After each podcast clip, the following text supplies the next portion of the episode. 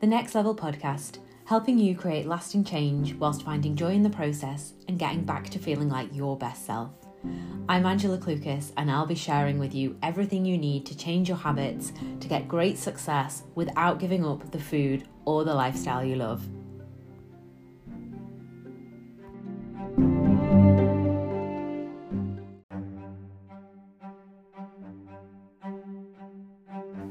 For listening to the Next Level Nutrition podcast with me, your host, Angela Klukas. If you're ready to create bigger breakthroughs in your life, make a lasting change, and access your next level of happiness, come and find us on our website at nextlevelnutrition.me. That's nextlevelnutrition.me, where you can sign up for our mailing list and find out more about our coaching services, as well as accessing loads of freebies to help you on your journey.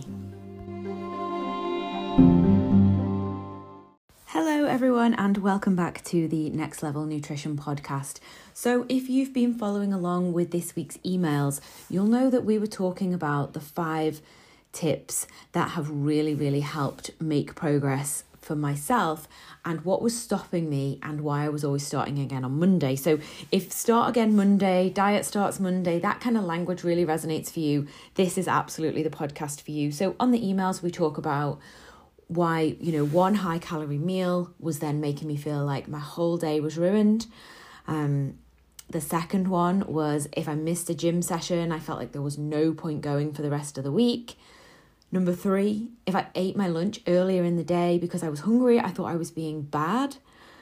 And then if I couldn't get 10,000 steps a day, then why bother even going for a walk? So if you missed that email and you want to know more about those first four points, just drop me a quick message on Instagram. It's at Next Level Nutrition Limited, which is LTD, and I will forward you a copy of that and we can talk more about it. I love getting messages, emails, and chatting through things with people. So please never feel like you can't just email for a question. I'm never going to be salesy with you. It's just not my style. So, the fifth point that we talked about on the email was thinking that I had to say yes to everything. Otherwise, I was being rude or offending someone. So, if that's how you feel about things, say for example, somebody at work is an amazing baker and they bring cake into the office and you feel like they have put so much time and effort and love into baking this for everybody that you have to have a piece.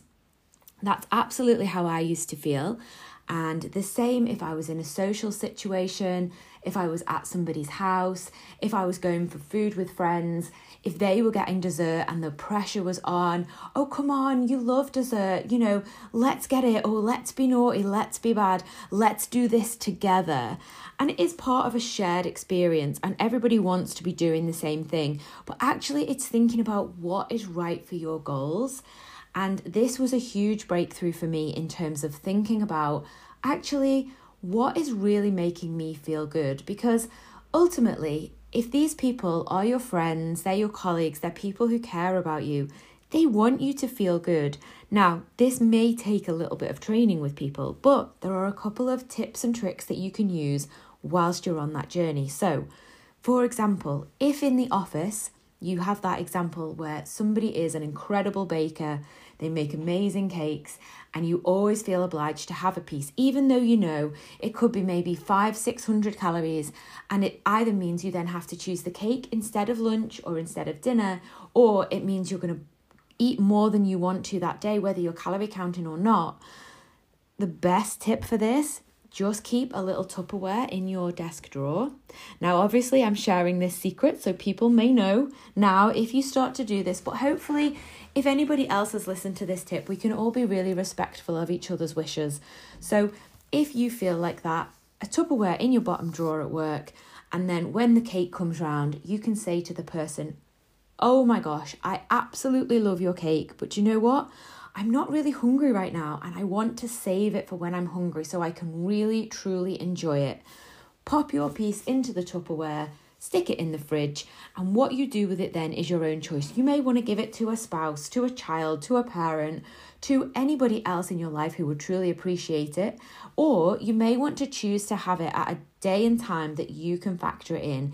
Did you know cake actually freezes really well?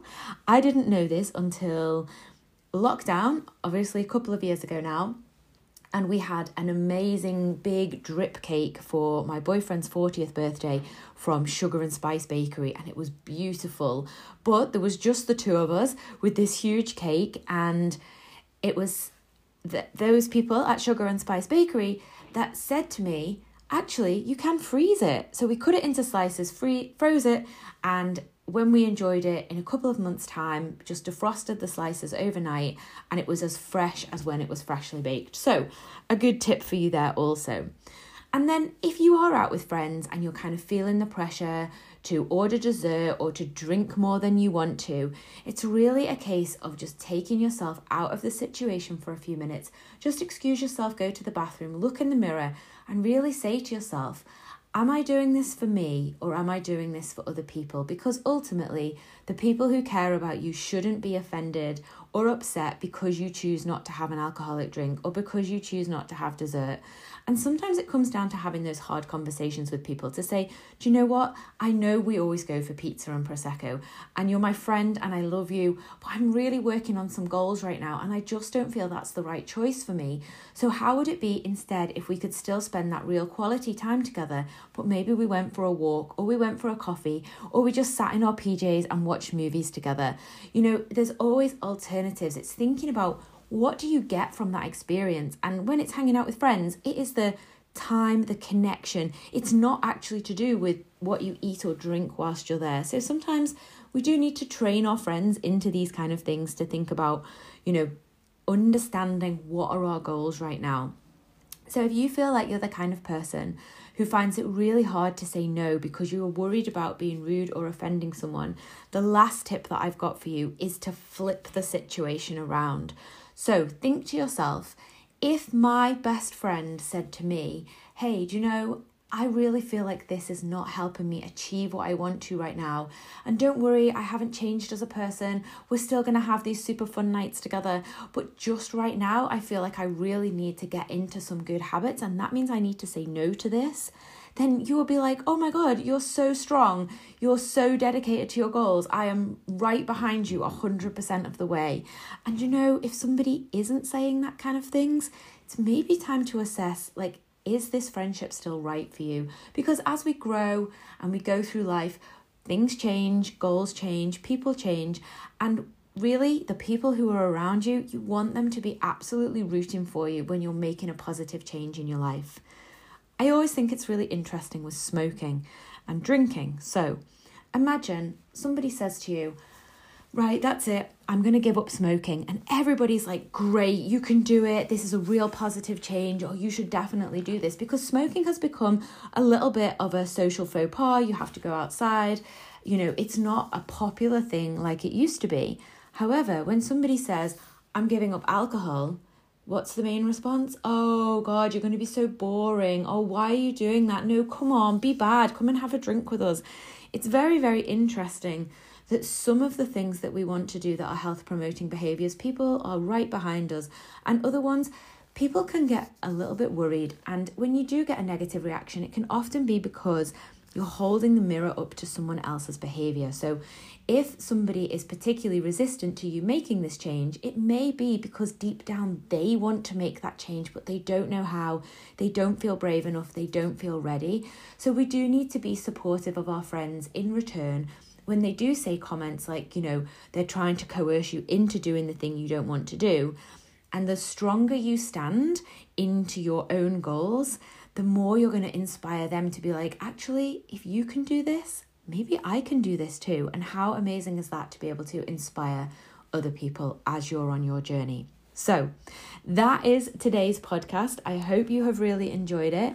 And if you do need help talking through this kind of stuff, like I said, look me up on Instagram. It's at Next Level Nutrition LTD for limited, which we changed. Um, we were macros and mindset for a little bit, but changed back to next level.